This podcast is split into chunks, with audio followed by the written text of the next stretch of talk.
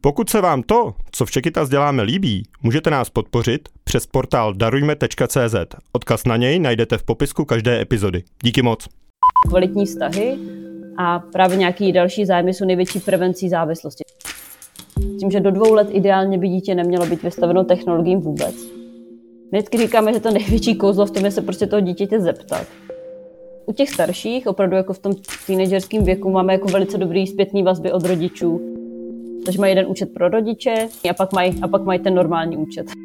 Jeden kluk mě říkal, že když mu takhle zabaví nebo omezí ten telefon, tak on si sehnal přes kamaráda náhradní telefon, takže ho to vlastně jako vůbec netrápí. Čekytas podcast. Čekytas. Čekytas, Čekytas, Čekytas.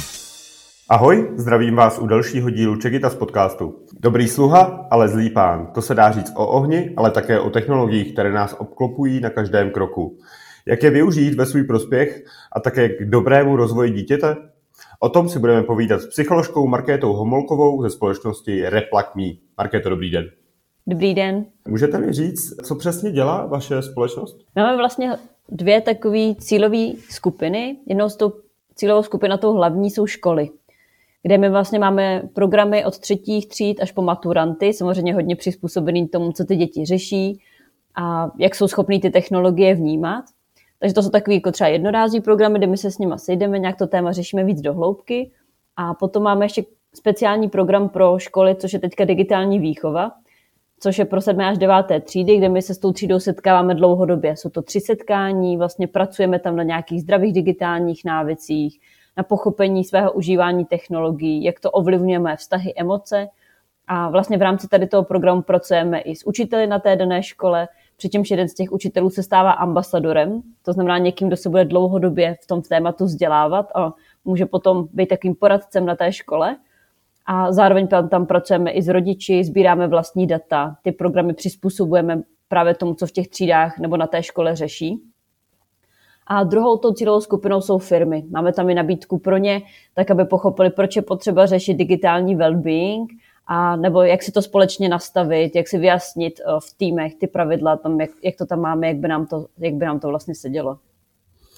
Já, já zůstanu u těch dětí a zajímalo by mě, s jakou úrovní nebo s čím se setkáváte na těch eh, školách, řekněme na těch základkách, jak ty děti přistupují k technologiím. Teďka mi jde o to, ne jak přistupují k tomu, jestli je umí ovládat, ale spíš jak moc se setkáváte s tím, že jsou v úvozovkách závislí na těch technologiích, třeba na druhém stupni? Ona konkrétně závislost jako taková je strašně výjimečná, to bych řekla možná na začátek. Děti i dospívající to hodně často slýchají od rodičů i učitelů, to, že jsou závislí, ale ono to úplně tak není pravda. Zároveň u nich to často vede k tomu, že se potom tak obrní a vlastně proti jakýmkoliv změnám říkají, ale já jsem závislý, já na tom nemůžu nic dělat, já na tom nemůžu pracovat. Navíc a promiňte, já, mě by mhm. zajímalo, co, co pro vás ta závislost znamená. Nebo mm. když, když se podíváme třeba do toho, jako čím je určena, že člověk na tom tráví určitý počet hodin, nebo to znamená, že bez toho, bez té technologie nemůže být. Ukazuje se, že počet hodin není vypovídající ohledně závislosti. Zajímavé je, že z našich vlastních dat, které teďka sbíráme, se ukazuje, že možná tam bude nějaká spojitost mezi časem stráveným na sociálním sítích, což je takový ten pasivně strávený čas, ale právě ten závislák není úplně ten člověk, co třeba hodně hraje počítačové hry a trávíte hodně času, to vůbec ne. Ale závislost jako taková, když se o ní bavíme, tak ona se dá vlastně jako diagnostikovat, je diagnostický psychiatrický manuál, ze kterého my vlastně jako vycházíme. A tam se opravdu dá určit ta závislost, takže ten člověk o, přestává dělat aktivity, které ho předtím bavily, což jako může být samozřejmě trošku ukázkou puberty, jo? ale, ale úplně z ničeho nic tam vlastně přestane mít ten zájem, může zanedbávat své povinnosti, to znamená, že se třeba vykašle na věci do školy, to je tam jako hodně zásadní, ale může to být i nějaký jako fyziologický potřeby, jo? že přestává třeba jíst, on typický, kdybychom si brali teda závislého člověka, což je jako teda hodně výjimečný, tak jsou spíš hubený než silný, jak si to představujeme. Může to být o, o, veliký výkyvy vlastně v emocích a tady těch, to procento těch lidí, kteří jsou závislí, jsou jenom 1 až 2 procenta na světě a to je potřeba jako říct. Takže pokud to bereme diagnosticky, tak ta závislost je opravdu nějaká vlastně nemoc, která není tak běžná. To, s čím si myslím, že si to lidi často zaměňují, je ta návykovost těch technologií. Protože ty technologie jsou strašně návykové. I my dospělí s tím máme obrovský problém a ty děti jsou často v tom online prostoru sami. To rodiče jim nedají žádný návod, tak nějak je v tom nechají být, protože mají pocit, že ty děti tomu rozumí víc než oni. A potom ty technologie už umí svý a je těžký se z nich vlastně vymanit, když já tomu nerozumím, což ty děti bohužel tam ty znalosti nemají.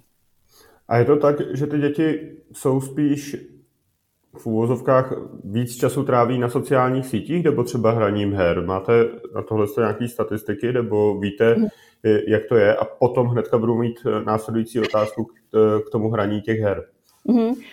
Co nám teďka vychází vlastně z našich studií, se to potvrzuje v dalších datech, tak e, na sociální síti tráví víc času, je to okolo 5 až 6 hodin denně.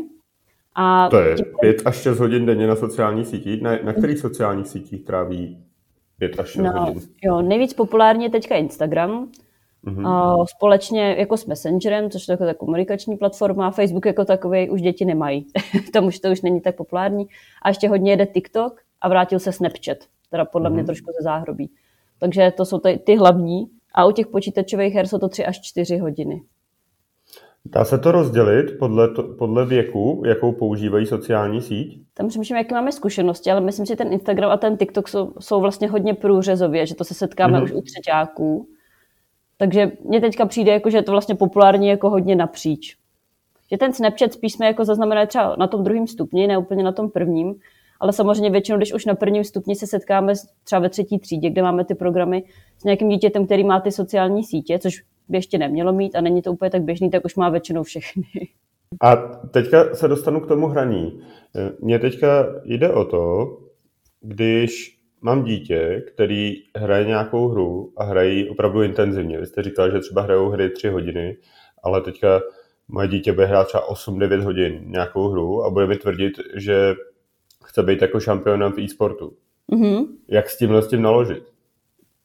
Tak určitě je dobrý, pokud budete vědět, co je to, co je to e-sport, protože pro spoustu rodičů je to překvapivý a opravdu dítě se může stát šampionem v e-sport. No, protože mě, mě to, jako říkám, jako já jsem chodil hrát basket a hrál jsem ho 6 hodin denně a všichni to brali jako, že to je správně.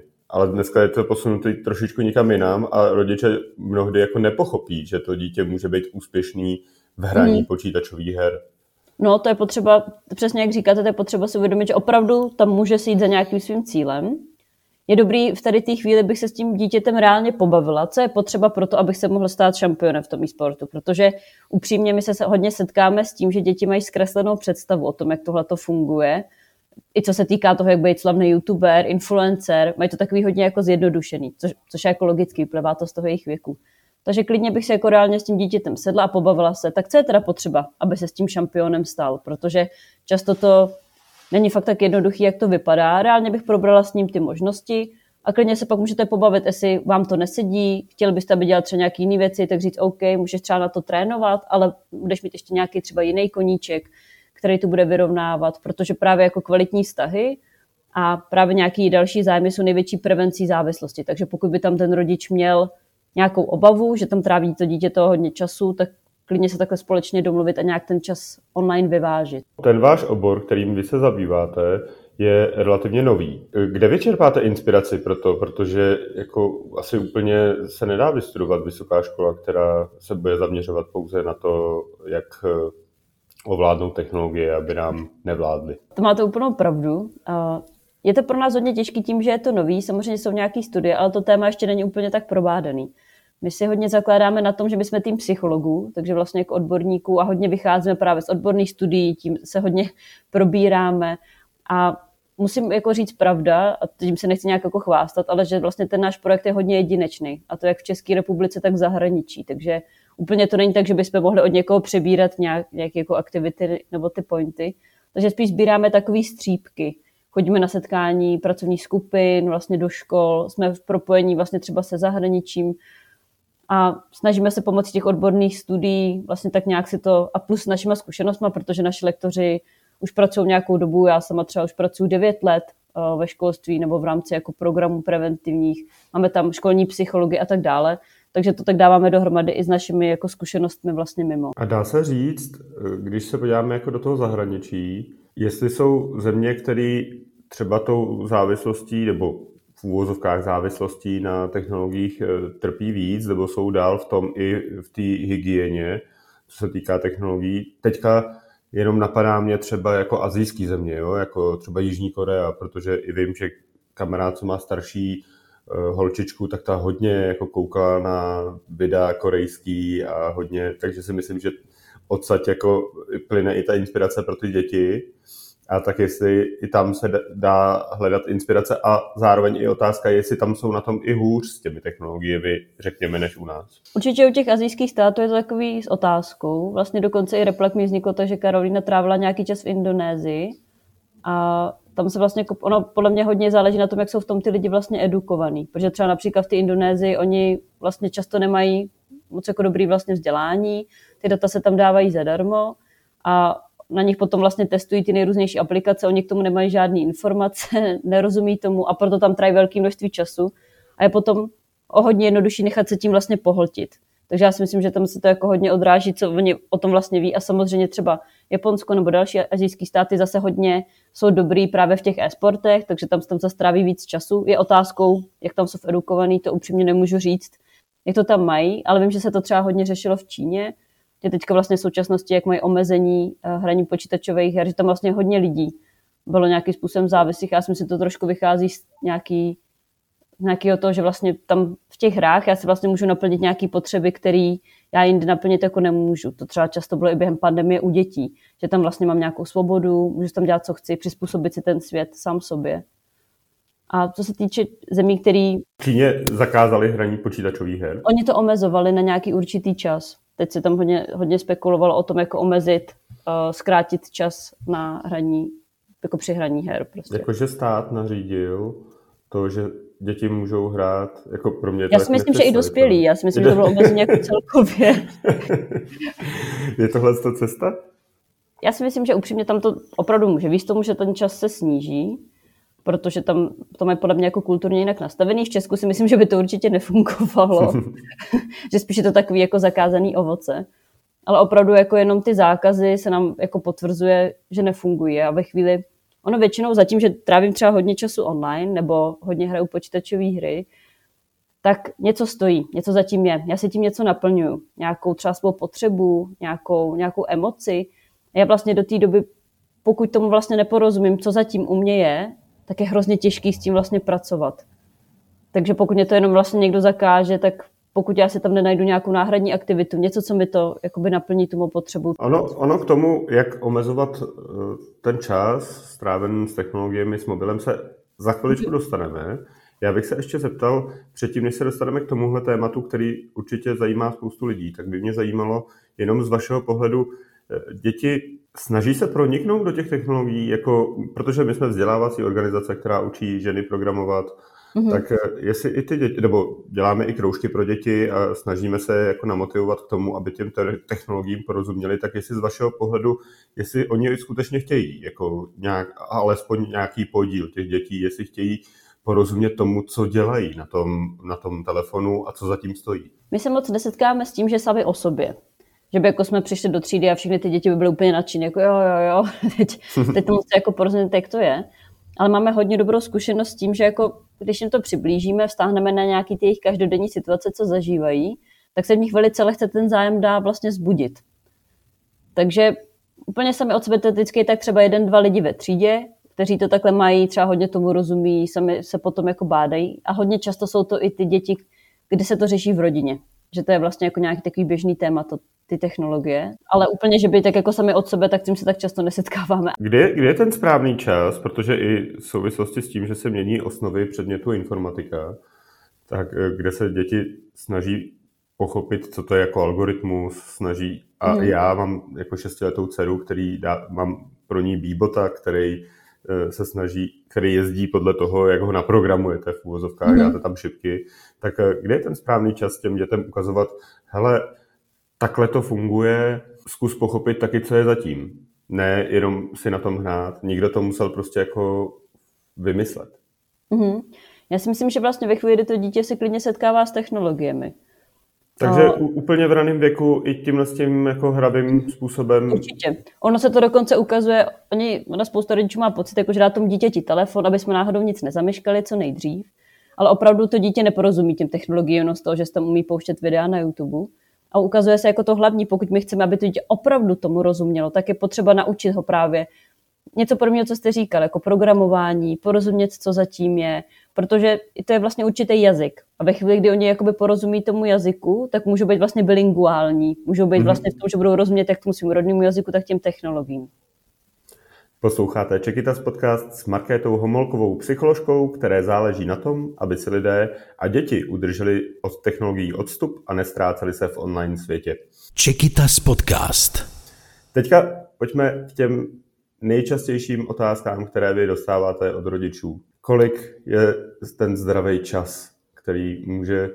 Já si myslím, že tuhle otázku jste slyšela asi tisíckrát, a, ale musím jí dát. Jo, jo, to, to musí prostě padnout, bez toho to není ono. Tady my vždycky trošku zklamáváme, protože to ono to není úplně daný. Je daný, daná doba do pěti let, kolik by děti měly vlastně trávit uh, online, je to daný světovou zdravotnickou organizací, s tím, že ideálně tam to doporučení se hodně váže jak na vývoj nějaký, nějaký jako vlastně psychický, tak fyziologický. S tím, že do dvou let ideálně by dítě nemělo být vystaveno technologiím vůbec. Do toho se váže jako samozřejmě telefon, pouštění videí, ale i televize. A od tří do pěti let by to byla tak ideálně hodina denně, s tím, že je to ideální, když to právě aktivně strávený. To znamená, že tam ten rodič je s ním, nějak se spolu o tom baví, je to třeba nějaká interaktivní hra, která je provázána jako s vnějším prostředím. A těch pěti let, ono je už potom hodně těžký, my vždycky říkáme, že nezáleží už potom tolik na tom čase, ale co já tam vlastně dělám. Protože musíme se ještě zhodnout, že je rozdíl, když tam dítě náhodně dívá na nějaký videa na YouTube a kliká jedno za druhým podle doporučení, nebo když tam aktivně si třeba učí malovat, hledá si tam nějaký koníčky, zájmy, nějaké jako vylepšováky. Takže u těch starších my hodně říkáme, zeptejte se to dítěte, co tam dělá. Vlastně podle toho se tam dá taky určit, kolik toho času by tam měl trávit. Je to samozřejmě na vás. A ještě takový dobrý ukazatel, co říkáme, tak se podívejte, jak to dítě, jak se jako má, jak se tváří potom, co z těch technologií odchází. Protože pokud je vlastně naštvaný, je smutný, tak tam asi něco není ideálního. Na ty, přece na ty sítě, na ty hry, to by měla být zábava. Je to něco, co tam ty děti baví, tráví tam ten čas vlastně jako dobrovolně. Pořád, jako my říkáme, že počítačové hry jsou pořád hry.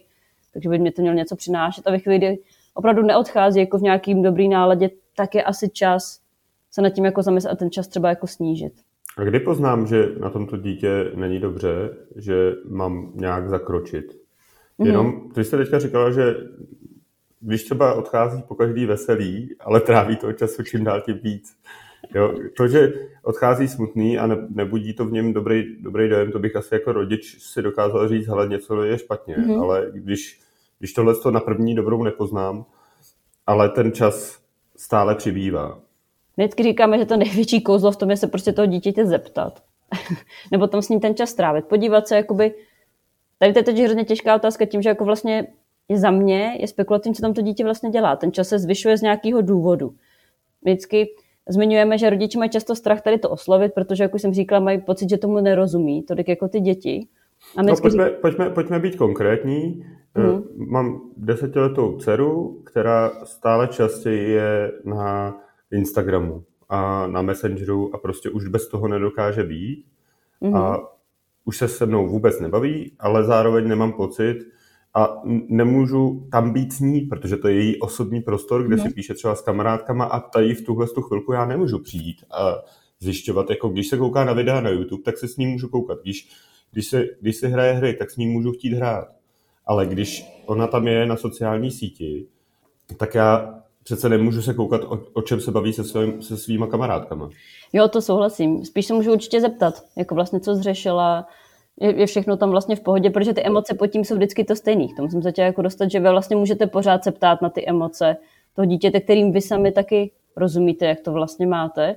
A tam je otázka, fakt otevřít tu debatu. My často, často to není vlastně takový otevřený, že třeba když se tolik nebavíme, je těžký s tím dítětem začít tu diskuzi, třeba hlavně jako v těch pubertálních letech, klidně tam jenom být, třeba jenom říct, já každý den mám čas od pěti do šesti, kdyby chtěla, prostě můžeš za mnou přijít a když nebudeš chtít, tak nemusíš. A vlastně nechávat tam nějaký otevřený pořád to téma, téma té diskuzi a potom samozřejmě pokud ptáte na nějaký konkrétní projevy, tak to je vlastně to, co jsem, se, co jsem vlastně jako říkala ohledně té závislosti. A pokud by tam byla nějaká změna chování, zanedbává své povinnosti, je tam nějaká změna v tom, co dřív dělala a co ne, tak to by určitě byl nějaký důvod vlastně k obavám. Ale pořád vy jste rodič a vy můžete vyjádřit nějaký, nějaký vlastně omezení toho, kolik tam toho času by podle vás měla, měla trávit nebo neměla. Mm-hmm. Vy jste říkala, že je fajn nastavit si nějaká ta pravidla.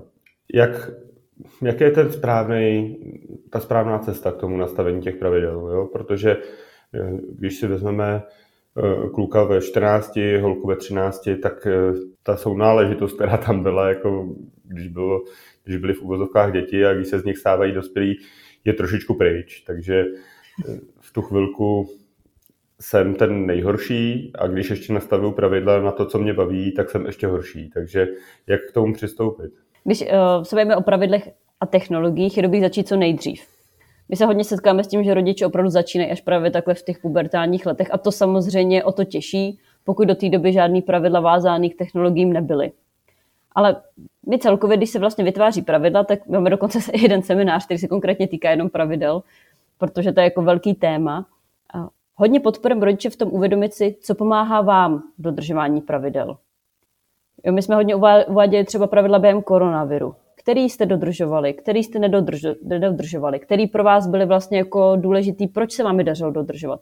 A z toho musíte vycházet i u těch dětí. Pokud vy jim dáte nějaký pravidlo, ale nevysvětlíte, proč ho máte, co zatím stojí, tak pro to dítě je velice těžké to dodržovat a spíš se pokusí nějakým způsobem toho, tomu vyhnout. Takže my říkáme, bavit se hlavně o těch pravidlech, vysvětlit, proč je teda mám. Klidně tam dát nějaký období, kdy to dítě zkouší, pokud do té doby žádný nebyly, a pak se po nějaké době pobavit, jak se mu to daří. Často ty děti mají velice dobré vlastně připomínky a nám třeba říkala jedna maminka, že zjistila, že prostě se bavili s tím, že prostě děti nedokázaly dodržovat čas, co trávili online. A pak se o tom společně pobavili a ona zjistila, že oni prostě tak nějak ztrací v tom čase a ona, když jim přijde říct, jako pojď už je večeře, tak oni mají zrovna rozehráno. A z toho vznikaly prostě obrovské jako problémy. Takže se dohodli, že on jim říká půl hodiny předem, protože na té hra měla 20-minutový cykly a tím se vyhnuli takovým obrovským množství hádek, protože vlastně ty děti už věděli, aha, tak já ještě můžu začít jeden cyklus, nebo už nemůžu, už to nestíhám. A vlastně potom ona řekla, tak máte teda tu půl hoďku a oni už vlastně potom jako dorazili. Takže jo, nebo zjistí to dítě, že hraje že jste mu dali zrovna čas, kdy nikdo jiný nehraje a všichni jeho kamarádi začínají hrát prostě až o hodinu později, takže potom tam jsou třeba nějaký spory. Takže určitě revidovat, u menších dětí klidně si to společně nakreslit, u starších dětí třeba i založit smlouvu. My říkáme, že to docela dobrý. A to jako... jsem se právě chtěl zeptat, protože když jsem se bavil s Pájou, která vlastně rozjížděla vzdělávání dětí v Čekytas, tak ona mi říkala, že ta, nastavit smlouvu s dětmi v určitém věku je naprosto správně a je to poměrně funkční model. Jo, my říkáme, že pak trošku vyhnete tomu být takový ten dráp, mm-hmm. který to pořád jako připomíná, ale vlastně... Vnímají to ty děti jako dobře? To, že si to s nima se píšete na ten papír? U těch starších, opravdu jako v tom teenagerském věku, máme jako velice dobrý zpětný vazby od rodičů, že vlastně to, je tam dobrý, aby v té smlouvě mělo dítě i něco pro sebe, co tím vlastně jako získá, nebo aby tam i rodič měl nějaký pravidlo, protože přiznejme se taky rodiči ne vždycky používají ty technologie ideálně. To k tomu se dostaneme v té třetí části, jak, jak, jak je používají rodiče.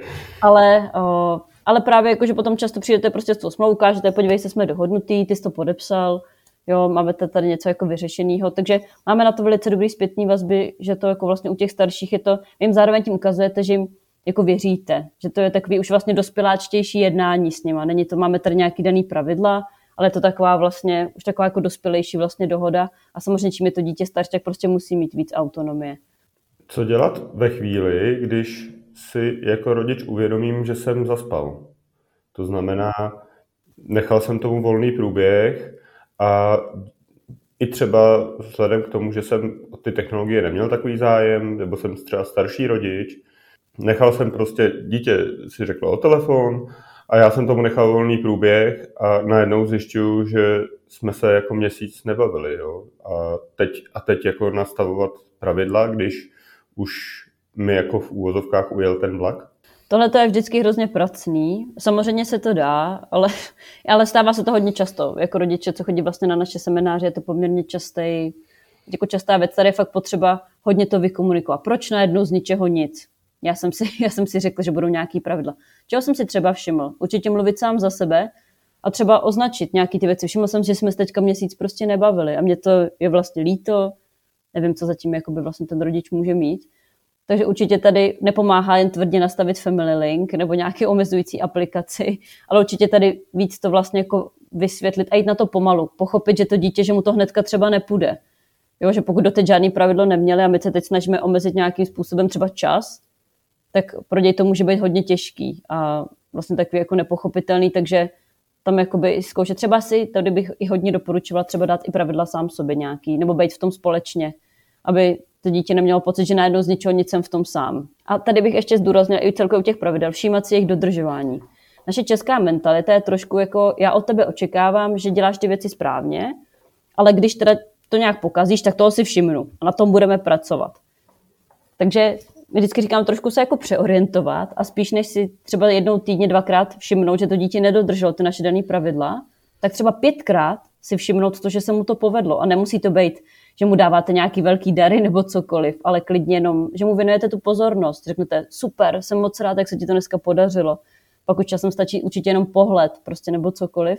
Ale všímat si to dodržování ukazuje jako mnohem víc funkční, je to samozřejmě těžký, ale pozitivní motivace, když si člověk zkusí říct i sám na sebe, tak funguje prostě mnohem líp než ta negativní. Jak je to s rodiči, který, kteří se snaží třeba proaktivně se snaží pochopit tu síť, na který funguje eh, to jejich dítě a teďka oni si to založí taky a snaží se jako být jako hrozně in, ale to dítě o to nemá zájem. Podle mě je určitě super snažit se pochopit, jak to funguje, protože to dítě velice rádo vám to vysvětlí. Mě by Vím, zajímalo, jako jestli ty děti si přidávají ty rodiče jako do těch přátel. to, to možná až ty starší, úplně moc se s tím nesetkáváme, nebo často oni se založí vedlejší. Pokud ten rodič z něj cítí jakoby nějakou jako ochranu, to, že se snaží kontrolovat, co tam dělají, tak si často zakládají vedlejší účty. Takže mají jeden účet pro rodiče a pak mají, a pak mají ten normální účet, takže dávají jako všechno. Kolik mají děti v průměru účtů na sociálních sítích? Je to jako teďka eh, se ptám, jednak kolik mají profilů na jednotlivý síti, protože si myslím, že jich mají asi víc, nemají jenom jeden, jak jste to teďka naznačila. A za druhé, když byste vzala všechny ty sociální sítě, tak kolik je u nich takový jako standard, do kolika sociálních sítí se jako přihlašují? Já jako tím, že my jsme, nebo minimálně já jsem ta generace, když ty sociální sítě za, začínaly, tak eh, jako mám jeden profil a ten jeden profil používám na všechno, ale předpokládám, že u dětí to tak není. Úplně se přiznám, že jako počet profilů na jedné síti, to se úplně neptáme a úplně konkrétně mě na to nenapadá žádná studie, kterou bych četla, takže to bych kecela. A myslím si ale, že ten průměr těch sociálních sítích, co mají, je tak tři až čtyři. Že si myslím, že to budou ty hlavní, které jsem vyjmenovala, který, bez kterých jako teďka podle mě moc nejde být. Jak je to s různými programy na omezování času? Doporučujete tohleto? Za prvé, máte i třeba nějaký eh, aplikace, nějaké vychytávky, které vyloženě říkáte rodičům, že jsou velmi funkční a třeba mě právě napadá tady kolega v kanceláři, co má 14-letého syna, který je velmi inteligentní a ten vyloženě vím, že jednou týdně s ním řeší to, jestli mu povolí hodinu navíc na YouTube. Jo? Tak jestli máte nějaký tyhle ty eh, apky, které pomůžou, pomůžou v tom nastavování těch pravidel. My konkrétně říkáme, že ty aplikace nejsou samospásné. A opravdu jako fakt 99% případů, kdy jen tak dítě má prostě nějakou omezující aplikaci, tak to nedodržuje. Vždycky se najde nějaký návod, jak to obejít. I děti mají, třeba jsme slyšeli, uh, jeden kluk mě říkal, že když mu takhle zabaví nebo omezí ten telefon, tak on si sehnal přes kamaráda náhradní telefon, takže ho to vlastně jako vůbec netrápí. Takže jako nejsou samospásně, my se tomu moc nepřikláníme. To, co třeba doporučujeme i dětem, i rodičům, je třeba aplikace Forest, která děti hodně baví. To máme jako vlastně přímo od nich. A je to aplikace na omezení času online, kde vy si vlastně nastavíte, jak dlouho nechcete být online a vám tam po tu dobu roste strom. A když to porušíte, tak ten strom uschne. To znamená, že vy tam pak máte les jako třeba hezkých stromů a jeden škaredej. A ten forest třeba tak krásně funguje, protože vás odměňuje dopaminem za to, že nejste na tom telefonu. Což je strašně zajímavý koncept a hrozně moc funkční. Ale co se týče jako těch omezujících aplikací, jako taky můžou být určitě nápomocný, u těch malých dětí si myslím, jako, že to může pomoct tomu, protože oni ještě sami nemají, uh, nedokážou se tak jako sami sebe donutit jako z toho odejít, protože tam jsou sami jako lákavé věci. Nemá takovou sebereglot, tak to je to slovo. Takže tam to může jako určitě pomoct. Ale pak u těch starších je to vlastně, je to jako za mě otázkou. Některé děti mají třeba sami nějaké omezení, že se dávají třeba noční režim, setkáváme, nebo se domluvili s rodiči na omezení času, protože jim to sedí ale to všechno je na základě toho, že to téma je doma otevřený a že oni sami ty děti řekli, aha, já vlastně vidím, že mi to ovlivňuje spánek, takže já to chci vlastně, jako aby se mi to třeba v 6 hodin vyplo. Třeba právě v souvislosti s tou nocí, tam je lepší, když ty děti nemají ten telefon, řekněme po 8 hodině nebo po 10. hodině u těch starších.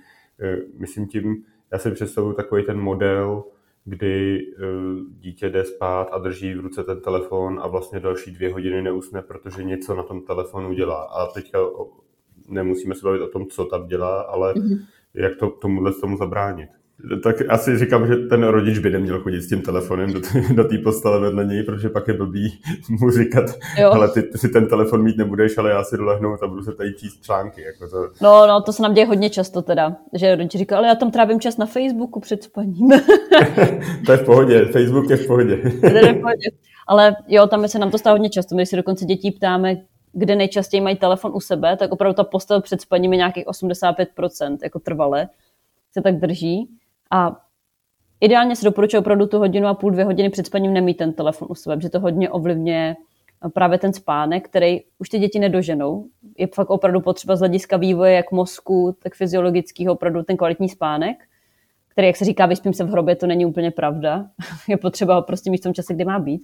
Takže my doporučujeme udělat si třeba opravdu jako spokojíčku před spaním jako beztelefonovou zónu. Nějaký místo třeba v kuchyni, kam si společně všichni dáme telefony, jak jste právě říkal, ideálně společně opravdu a jdeme dělat nějaké jiné aktivity. U malých dětí je třeba dobrý sepsat si všechny aktivity, které já dělám před spaním. A ono mi to často na tu hoďku, hoďku a půl dá. A potom si je třeba u těch menších nakreslit, nebo mi to sepsaný jako seznam, jak je to za sebou. A ve chvíli, kdy já to takhle opakuju častěji, tak se z toho stane nějaký návyk. A mě už tam pak ten telefon třeba ani tolik nebude zapadat, bude pro mě jednodušší to dodržovat, nebo aspoň ten telefon dát hodně daleko od postele, když už teda bylo tam z nějakého důvodu to dítě potřebovalo mít. Nebo rodiče často vypínají Wi-Fi, a to ty děti taky umí jako obejít. Takže ideálně nejlíp úplně nemít ten telefon prostě jako v tom pokoji. Přemýšlím, jako jak zareagovat, když eh, můj syn jako obejde to omezení jako na tom telefonu. Přemýšlím, jestli, jestli ho za to pochválit, že, že dokázal prostě vyřešit problém a dát mu za to tu hodinu navíc, anebo jestli ho pokárat za to, že nerespektuje nastavené pravidla, jo? protože to jsou dva pohledy na tu danou věc. Můžu já určitě ocenit, pokud já to tak cítím, že mi to přijde jako zajímavý vlastně, že se mu to povedlo, tak může říct, jo, tak to by mě fakt jako, říct to vlastně upřímně, hlavně. Tyjo, to by mě nenapadlo, že se ti to podaří takhle obejít, tak to fakt jako zírám. Ale máme tady nastavený nějaký určitý pravidla, takže bych byl rád, kdybychom se toho nějakým jako způsobem drželi. Můžeš mě třeba říct, proč se ti to vlastně teďka, chtěl to zkusit, nebo tam byl nějaký jako důvod. Vždycky říkáme nedávat tomu moc jakoby ty energie. Určitě jakoby zmínit to, že to bylo to porušení, ale nedávat jakoby víc té pozornosti a té energie právě do toho, že to dítě to porušilo, protože pak to třeba může být jeden ze způsobů, jak získat mou pozornost jako rodiče. Jak se setkáváte s tím, že jako na první dobrou by člověk řekl, že ta starší generace, ta naše generace na tom byla líp, protože neměla ty technologie. Ale je to tak, že skutečně ty technologie sebraly část našeho života, myslím tím na čas, a že ty děti skutečně, tak jak to slyšíme občas eh, z médií, že sportují míň, míň lezou po těch stromech a že to všechno sebral ten telefon v ruce? A nebo je to tak, že si to jenom myslíme a my jsme zase měli knížky, jako jo? A jenom to, že my to považujeme za vhodnější věc, neznamená, že to skutečně tak je, protože to je prostě vývoj nějaké společnosti. Já si myslím, že na jednu stranu třeba to lezení na stromy nebo to trávení času venku opravdu se nějakým způsobem snížilo, ale nemyslím si, že to je úplně kvůli telefonu jenom, že by ty děti řekly, já tam nepůjdu, mám ten telefon, ale často ty rodiče mají o ně takový strach, že jim raději, raději dají už tu menším věku ten telefon do ruky, než aby děti dělali něco takového nebezpečného, jako lezli vlastně na stromy. Jo, že mně přijde, že to hodně pak vychází, s tím, já vím, že předbíhám tomu dalšímu tématu, ale že to vychází vlastně z toho, že to dítě často nemá moc co jiného vlastně dělat, když ten rodič ho jakoby tam nepustí. Ale je pravda, že určitě ty technologie nám nějakým způsobem, a my to hodně vnímáme, berou čas třeba na, na nudu. Jo? Že opravdu jako nuda je vymírající emoce a ono to není dobře. Protože právě když se nudím, tak se dokážu víc zapamatovat věcí, ukládají se mě věci do dlouhodobé paměti, můj mozek se čistí, je to prostor pro kreativitu. Jo, že rodiče často vymýšlí hodně aktivit těm dětem, aby pořád něco dělali. Děti vlastně v drtivé většině se nám ukazuje, že jakmile se začnou nudit, tak jdou na telefon, protože ta nuda se bere jako něco negativního. Takže určitě musím říct, jako, že ano, sebrali nám čas vlastně na nějakou kvalitní činnost, jako je porozumění sebe sama, pochopení svých emocí. Ty telefony vlastně jako zaplácávají ty emoce. A pak se děje to, že ty děti mají třeba nejrůznější úzkosti už ve chvíli, kdy chvilku na tom telefonu třeba nejsou, protože na ně padnou všechny ty jejich emoce, všechno to, co vlastně oni řeší. Jo, takže jsou tam určitě i nějaký rizika. Myslím si, jako, že v něčem vlastně nebýt tolik vystavený těm technologiím mě může jako hodně pomoct hlavně vytvořit si ten pevný základ, na kterým já potom můžu vlastně později, později to, to je nějak nějaká reklama, ale jako na kterým já můžu vlastně později jako stavět, ať už nějaké jako v rámci vývoje mozku, nebo nějakých jako znalostí nebo pochopení jako sebe sama empatie. Vy jste řekla docela zajímavou věc, že rodiče se snaží jako pro ty děti vytvořit samý strašně moc jako aktivit, aby se nenudili a vlastně to nemusí být úplně dobře. Jako teď mě zajímá, jestli to skutečně tak jako vnímáte, že mít ten den od sedmi do sedmi nadspaný eh, všemožnými aktivitami a přejíždět z jedné aktivity do druhé jenom proto, aby ne, nenastala ta nuda, vlastně není úplně dobře. Děti jsou hrozně přetěžovaný v tom úhlu pohledu. Jo, mají hodně kroužků, hodně rodiče právě přejí, aby třeba to, co já jsem nedělal, aby to mé dítě mělo fakt hodně toho jako vyžití nejrůznějšího. Ale ono se opravdu ukazuje, děti nevnímají kroužky jako volný čas. Oni to vnímají jako povinnost. Jo, my když se třeba ptáme, jako, že co děláte o volnu a děti nám říkají, já nemám žádný volno, nikdy. A říkám, ty jako nemáš jako žádný kroužky, a oni, no ale kroužky nejsou volno. Jo, že jsou fakt hodně jako vytížený, ty rodiče to samozřejmě myslí dobře, je to s nějakým dobrým záměrem. No ale... No právě proto se tam, protože já asi bych se zařadil mezi spíš ty aktivní rodiče, který jako teďka přesně přemýšlejí, jak dcera jde do školy od září, tak přesně přemýšlejí, na jaký ten kroužek a na jaký ten sport dá, aby měla to vyžití každém dni. tam, je, tam je ideálně opravdu jako ty děti v té první třídě, už mají dost starostí s tím, jako vlastně naučit se tam v klidu sedět, mají strašně moc věcí. Kolegyně, co jsou školní psycholožky, tak hodně doporučují fakt třeba jeden, dva kroužky týdně maximálně. Třeba jako v té v první třídě, že to je na ně jako hodně, fakt nechat to dítě nudit. Je to, bude to pro něj vlastně jako víc potřebný umět se sám zabavit. I pro vás jako pro rodiče to bude pak strašně výhodný, protože nemusíte právě s tím dítem trávit veškerý ten čas. Ono se naučí nějaký autonomii, Protože my se pak často setkáme s tím, že také ty rodiče všechno organizují, za to dítě pomáhají mu všechno jako naplňovat a pak na střední škole začíná být trošku zoufalý, protože to dítě se nedokáže samo nic zařídit. A tam už nastává takový to, ale my už za něj nechceme vlastně jako všechno dělat. Proč on se to nevyřídí vlastně sám? Ale ve chvíli, já jsem jako takhle mu pořád všechno naplňoval, všechny ten čas a všechno jsem za něj dělal, tak ono se to vlastně nemohlo naučit. Tak to vám moc děkuju za tuhle informaci. To jako pro mě bylo poměrně novinka, že je třeba děti nechat taky nudit, aby si, ale ten důvod je jasný, aby si uměli najít tu aktivitu, která no. je začne bavit sami, sami a nespolehali na to, že tu aktivitu za ně vymyslíme my a hlavně, aby ta aktivita byla jejich. Protože mnohdy se právě stává, že ty rodiče si myslí, že to, co děti baví, ale ono je to vlastně nebaví. Jo, jo, přesně tak. A hlavně potom my se hodně setkáme s tím, že to, co chybí vlastně u nově nastupující generace do práce, tak je právě nějaká kreativita nebo schopnost uh, vlastně nějaký autonomie, toho, že já bych dokázal sám jako ovlivňovat ty své výkony a opravdu je to to hlavní, co se teďka na trhu práce jako poptává, co jsem se vlastně bavila i jako lid, s lidmi z marketingu. Takže vy jim vlastně i pomáháte v tom, aby potom byli líp uplatnitelní na trhu práce. Tak, co, tak pro některé rodiče to vlastně vyznívá tak ještě víc jako lukrativně. No a teďka se zase vybavím jako druhý extrém, eh, kdy znám rodiče, kteří zase nechávají ty děti jako úplně si dělat, co chtějí. Jo, ty rodiče, kteří eh, v podstatě nedokážou říct ne, protože to dítě si rozhodne o všem. Tak kde je ta správná rovnováha z vašeho pohledu, z pohledu psycholožky? My vždycky říkáme, že když to dítě nemá žádný pravidla, žádný omezení, tak to je, když vlastně vykopnete puk na nějaký obrovský jezero a vůbec nevíte, kde ho máte hledat. Oni ty děti, i se ukazuje prostě dlouhodobě, že oni potřebují nějaký mantinely, nějaké omezení, v rámci kterých oni ví, že se můžou pohybovat. Samozřejmě to budou zkoušet obejít nebo je nějak posouvat, ale řekněme si, kdo to nedělá. A u těch dětí je to vložně vývojový úkol, nějak zjistit, proč tam ty hranice jsou. A my říkáme, že ani jeden opravdu z těch extrémů, ani super přísná výchova, kdy já ti všechno vlastně říkám, ani to, že máš úplně vlastně volný, já ti v čemkoliv ustoupím, nevede k tomu, že by z toho člověka nebo z toho dítěte vyrostl jako autonomní dospělý. vlastně jako nějaký člověk, který dokáže potom fungovat v životě, protože buď je zvyklý na to, že mu všechno přikazují ostatní, nebo naopak na druhou stranu potom to bude člověk, který bude třeba nějak sociálně agresivní, protože je zvyklý si vždycky prosadit svou. Jo, že třeba nebude schopen pracovat v týmu, i když ta kreativita tam bude od těch rodičů podpořena. Když teďka mluvím o těch typech, kteří nechávají ty děti úplně uh, rozhodovat si o všem sami jo, nebudou schopni třeba respektovat, že ten jiný člověk to má jako, nějak, jako, že to má nějak jinak, jo, že se to u něj prostě neděje stejně, nebo se podřídit pak nějakým jakýmkoliv pravidlům, protože pravidla jsou vlastně něco, co v naší společnosti existuje, co je tady vlastně jako běžný a je to nějakým jako důvodem, proč ta společnost funguje, takže je dobrý víc tomu, že nějaký ty pravidla prostě budou. To jsme za, zaběhli do tak strašně, je to strašně zajímavé to povídání s váma, ale uh, už máme poměrně hodně času. Mm-hmm. A proto bych se rád dostal k tomu, k těm rodičům, protože mm. velmi často, a i jsme to tady několikrát říkali, velmi často ten, ne, ten řekněme, to, ta přílišná závislost na těch technologiích není uh, dílem toho dítěte, ale je to dílem těch rodičů, kteří si to akorát nechtějí přiznat.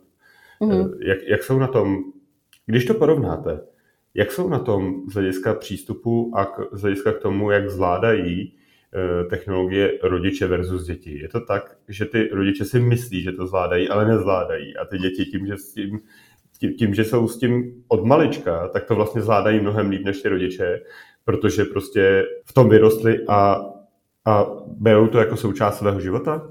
Já bych hnedka se musím vyjádřit tomu na, pro začátek, že ty děti tím, že se do toho narodili, neznamená, že to zvládají nějak líp. Hm. Jo, oni se nenarodili s žádným superčipem, který, protože se na, narodili do doby, kdy už všichni mají telefony, jim říká, jak to mají dělat správně, nebo že by tomu víc rozuměli. My se spíš setkáme opravdu s tím, že to dítě hodně odráží to, jak to má ten rodič. Jo, i se dlouhodobě ze studií ukazuje, že děti zrcadlí čas strávených rodičů vlastně online. Hodně často ty rodiče si to neuvědomují, s tím souhlasím, protože oni tam třeba pracují. Jo, oni si říkají, tak já tam jako netrávím za stolik času, protože to je vlastně jako práce doma, kterou ale já dělám i mimo třeba pracovní dobu, ale ty děti si neumí představit, že pracují. No to je a třeba tak... jako můj případ, i případ mojí manželky, že oba dva pracujeme s počítačem. A jak vysvětlit tomu dítěti, že já skutečně na tom jako musím být a teďka ještě tím, že nemám úplně jasně danou pracovní dobu, tak já ve své podstatě jsem s tím počítačem pořád.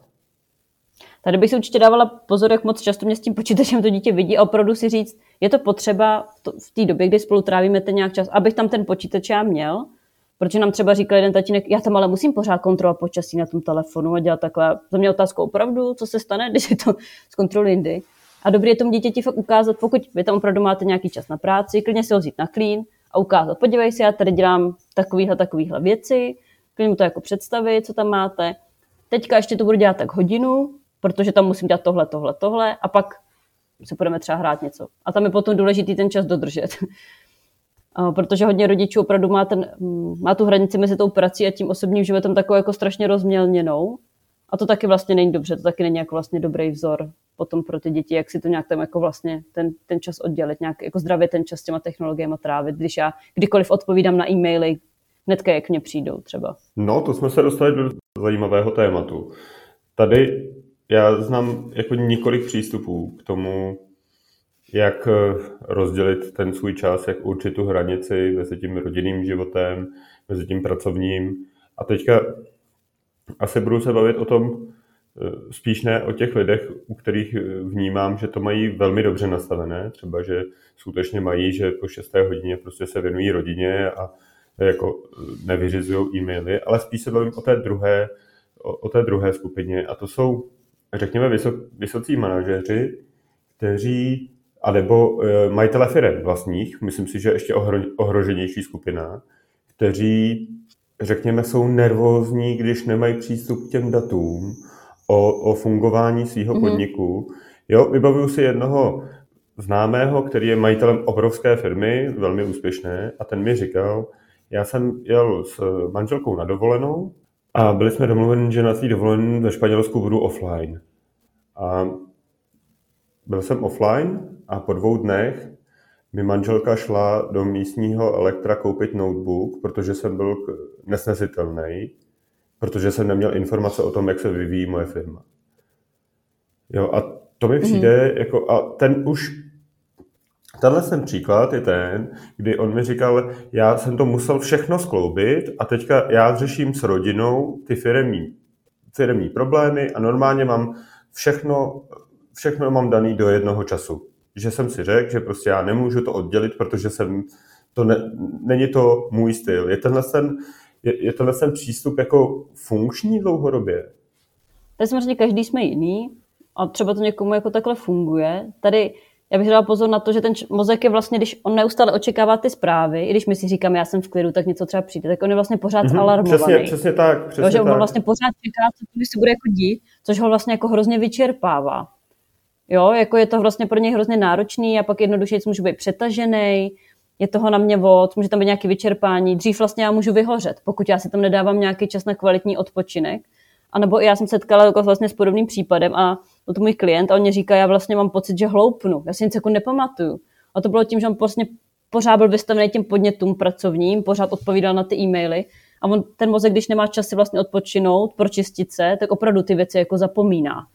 A navíc tam je prostě to riziko, že on se pak naučí sám pak vyrušovat, jo? že já potom nedokážu ani třeba ten den být bez těch technologií, protože ten mozek, jak už se na to navykl, že on se přizpůsobuje prostředí, ve kterým my jsme, samozřejmě, protože je chytrej, tak potom on mi tam jakoby sám háže, jako podívej se, co si myslíš, že se děje, ty jsi nepodíval na tohle. A tam to jedinou cestou, jak se toho zbavit, je pomalu ho to jako zase odnaučovat. Takže ne, nemůžu říct, samozřejmě vždycky, když nějaký jako přístup někdo řekne, to jak s kouřením, že? já mám tetu, který je 90 a prostě celý život kouřila, zdravá krbička, ale jako z hlediska nějakého vlastně jako nějakého digitální jako hygieny, mít tam aspoň nějaký ten čas, kdy si vlastně jako odpočnu, mít tam jakoby nějakou tu hranici, kdy ten mozek opravdu pořád není zalarmovaný, je, jakoby důl, je, je důležitý. Jak to máte třeba s lidmi, který, kteří pracují v marketingu a třeba pracují se sociálními sítěmi a tam oni skutečně jako musí na těch sociálních sítích být, řekněme, třeba 8 hodin denně, ale potom ještě jako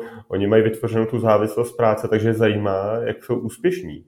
Jak, jak v tuhle tu chvilku jako, jak, jak doporučujete to nastavit, když, člověk, když člověku vlastně dělá dobře, že tu práci, kterou udělal za ten den, tak je za ní odměněný v úvozovkách lajkama? Ono to tak dělá jako všem, že? protože tam je odměnou ten dopamin, který jako skvěle funguje prostě jako u všech. My, co jsme, se, co jsme měli třeba školení takhle pro lidi právě z marketingu, co pracují na sociálních sítích, oni jsou většinou jako vlastně hrozně přetažený. Ona ta práce na těch sociálních sítích je hrozně náročná právě tím, že hodně pořád přemýšlím, jako jak se to komu bude líbit, teď tam hrozně moc těch očekávání, je to hodně náročné. My vždycky doporučujeme fakt si to oddělit, jako je to pracovní. Prostě fakt si tam víc dávat jako, není to jako, už tak je to vlastně moje práce, dát si tam jako vlastně nějaký body, ale, ale je to hodně těžký. No. Ve chvíli já tam získám za to ten dopamin, tam je potřeba získávat i nějak ten dopamin někde jinde. Mít i nějaký jiný zdroje, než jenom ty sociální sítě, abych to mohl vyvážit. Mít nějaké jako offline zdroje, takže mít třeba nějaké jako opravdu zájmy, namyslet si nějaké jako jiné aktivity, kde ten dopamin můžu získat, aby ten můj mozek, on totiž, to je zajímavá věc, on dokáže jako vyvolávat chuť. A je mě, když se třeba nudím, když se mi něco děje, když mi nějak nepříjemné, tak on vyvolává jakoby chuť na, na nějakou věc, ze které já získám ten dopamin, ten hormon štěstí. No a pokud hlavní místo, kde ho získávám, jsou ty sociální sítě, tak on mě opravdu vyvolává chuť jít na Instagram, chuť si pustit seriál. A pokud já mám těch zdrojů víc, tak si vlastně potom můžu vybrat. A není tam to půzení jít na ty sociální sítě tak silný. A chuť si pustit seriál, to byste označila jako za závislost. Známe se asi, tak když tam se nějaký ten seriál, tak jsme schopni prostě tu sérii sjet prostě na dva, na dva večery. Jo. Jo, jasně, a to je nějaký jako vlastně koníček, ono je to jako zábava, že jo. Samozřejmě i když třeba si koupím nějakou novou hru a strávím na ní celý víkend, tak ono se prostě nic nestane. Tak u koníčka u každého jiného. Tak jak jste říkal, že když jste hrál ten basket, že jste tam trávil 6 hodin denně. Je to prostě jako něco, je to něco, může nás něco jako takhle pohltit. Je to vlastně jako normální. Ale vlastně pokud ve chvíli, kdy třeba jsem smutný, nebo přijdu z práce, jsem unavený, něco se mně děje, jsem nějak rozrušený, a on úplně říká, tak teď, teď si prostě jako něco pustím. A nic jiného mě vlastně nenapadne, to je jediný můj způsob zvládání té nepříjemné situace tak v tu chvíli už je to nějaký, vlastně to už pak může být nějaký jako vlastně problém. Pokud mám jednou za čas takhle ujedu na seriálu, to je úplně v pohodě a řekl že to teďka asi děje ještě. Jak je to s tím, doporučujete třeba právě, vy jste to naznačila, eh, když přijdu domů, tak nepustit si třeba ten seriál nebo nepodívat se na tu sociální síť. Jak je to s tím nastavením toho detoxu? Že doporučujete to? Je to, napadá mě jako úplně stejný připodobnění k alkoholu. Jo? Někdo má problém s alkoholem a teďka vydrží měsíc nepít a pak to všechno chce dohnat. Jo? Tak jestli něco takového je i, i v rámci detoxu, eh, digitálního detoxu a jestli je to funkční model. Detox jako takový se ukazuje, že vlastně moc nefunguje. Stejně jako u toho alkoholu. Jak už jsem naznačila, ono tam vždycky zatím něco je. Nějaký důvod, proč já tam ten čas strávím. Něco mi to naplňuje. A já když to jako neobjevím, a jenom teda, my jsme třeba měli i klienta, který dva roky nebyl na telefonu, vloženě, že se jako prostě odpojil. No a potom, co se ale stalo, po těch dvou letech si pořídil ten telefon a byl tam, kde byl předtím. Protože on vlastně vůbec jako nedošel na to, proč tam trávil ten čas, co mu to naplňovalo za potřeby. Takže vlastně tam jenom tak skočil, jako z něčeho nic, jo. Stejně tak jako, že i u závislosti přesně na tom alkoholu ty lidi musí přijít na to, co zatím bylo. Pokud ne, tak je to vlastně jako zbytečný. Takže musí objevit třeba nějakou tu náhradu něco, kde si naplním ty svoje potřeby. Takže úplně detox jako takový, může to být třeba jako příjemný, může to jako užít, my doporučujeme třeba i jednou týdně nebo jednou za dva týdny 24 hodin offline, že si jako ten mozek odpočne, proč ne, ale jako v takém, že by to nějak vyřešilo to, že tam trávím nějak moc času a chci to nějak snížit, tak detox jako takový určitě se jako funkční neukazuje. Mně to přijde jako, že tím, že je okolo nás všude 4G, 5G síť a jakože vypnout telefon nestačí, abych byl offline, protože i když přijdu do supermarketu, tak eh, vlastně jsem online, protože se koukám na aktuální počasí. Jo, tak asi to nemusíme brát tak přísně. My většinou nejvíc doporučujeme třeba fakt výlety do přírody, že třeba vyrazíte jako s rodinou autem, nemáte navigaci, klidně máte takovou tu starou mapu prostě, jak dřív a prostě vyrazíte někde po stezkách, tak se jako procházíte, nebo třeba můžete hrát jenom deskovky, nějaký takový jako vlastně jako nějaký strávit jako příjemný den, třeba když jsme se bavili o těch dětech, tak takhle s rodinou vyraz někam na třeba do zoo. A klidně se i potom pobavit, že ty pro mě to bylo těžký. Dneska jsem třikrát se tak říkal, že bych se podíval na cestu nebo na počasí na telefonu. Jak jsi to měl ty? Klidně i přiznat, jako, že pro vás to třeba není úplně jednoduchý ten telefon odložit. Ukážete, že jste jenom člověk, což si myslím, že pro ty děti jako je hodně příjemný. Takže doporučujete hraní deskovek s dětmi, to, je, to rád slyším. Ale je to pravda, to je offline aktivita, která je zároveň snanuje tu rodinu. A když si ta rodina najde hru, která jí bude bavit, jako všechny, všechny jak rodiče, tak děti, tak si myslím, že to je skvělá věc. Eh, poslední otázka, kterou na vás mám, ale to je tak strašně velká a filozofická otázka, ale takže otevřeme další seminář na tohleto téma. Ne, chtěl jsem se zeptat, jak je to s tím virtuálním životem obecně, jestli máte máte ten pocit, že lidé v budoucnu budou trávit opravdu mnohem víc času na té síti a máme to vnímat ne jako negativum, ale jako prostě vývoj té společnosti. Jo, jestli, protože spousta lidí je z toho v úvozovkách nešťastná, z toho, že i dneska, i to, že dneska my si tady povídáme na dálku, se stalo standardem, tak jestli si, i, i ty naše děti, jestli třeba i jaký to má i třeba vývoj pro partnerské vztahy, kde vidíme, že i umělá inteligence, a bavil jsem se o tom se Sarou Polák, že prostě umělá inteligence pomůže k tomu najít toho vhodnějšího partnera. A že bude mín těch chyb, tak jestli, jak se na to díváte vy, jestli je to tak, že to máme prostě jako přijmout a žít s tím, anebo máme jako bojovat a, a staromilecky furt si chránit ty svoje hodnoty. My celkově v Report my vnímáme, že ty technologie je potřeba být jako technologický realista. Přesně jak jste říkal, jako v některých věcech je to super, může mě to hodně pomoct. Pro mě to je třeba velký zjednodušení, že se takhle můžeme bavit na dálku. No já jsem nemusel do Brna 4,5 hodiny eh, vlakem a 3 eh, hodiny autem. Takže... Přesně tak. Jakože něčem to opravdu může jako pomoct a může to být jako o hodně jednodušší. Můžu být třeba i v kontaktu, já mám část rodiny jako v Austrálii. Jo, opravdu spoustu věcí to může ujednodušit ale potřeba vědět i o těch rizicích. A to je vlastně to, co, o co my se jako hodně snažíme jako upozornit. Není to tak růžový, že by ty technologie prostě z ničeho nic vyřešily všechny naše problémy a prostě tam bych tam mohl neomezeně trávit 24-7 a bylo by to vlastně jako potřeba. Říkáme, potřeba je tady kritický myšlení. Prostě, když něco používám, říct si, co mi to přináší, pokud mi to to přináší, tak super. To je přece ten cíl, ty technologie mě nějak měly jako něco dávat. Pokud mě to nic nedává, tak to nějak omezím nebo se toho prostě zbavím. Jo, takže najít nějakou vlastně jako zdravou rovnováhu. Není potřeba úplně to jako ty telefony zahodit, vždycky uklidněme děcka, že to není cílem našich těch seminářů, ale právě dát si do toho života si myslím, jako, že je dobrý i ten prostor na to, nebejt jenom na těch technologiích, protože se ukazuje třeba přes koronavirus, že vztahy těch dětí se staly mnohem povrchnější, jako oni si jenom psali, jsou mnohem jako křehčí. Se ukázalo, že když třeba se jako seznamují online, tak spíš tam třeba můžu být jako zlej na toho člověka, nebo mě méně mrzí, jako ztrácím nějakou empatii, protože si tam moc nepředstavu třeba toho druhého člověka. Myslím si, že jako určitě to bude směřovat do toho, že budeme tak nějak tlačený být čím dál víc online. Víme, že se chystá metaverse. a, Přesně a, tak, virtuální život. Přesně tak, jako... Na, náš myslím, druhý virtuální život. No, no, přesně. Ale vždycky je pro mě dobrý si říct, protože my často ty technologie i ty nové aplikace přijímáme, jako aniž bychom nad nimi přemýšleli. Přijde nová apka, si stáhnu a už na ní trávím čas.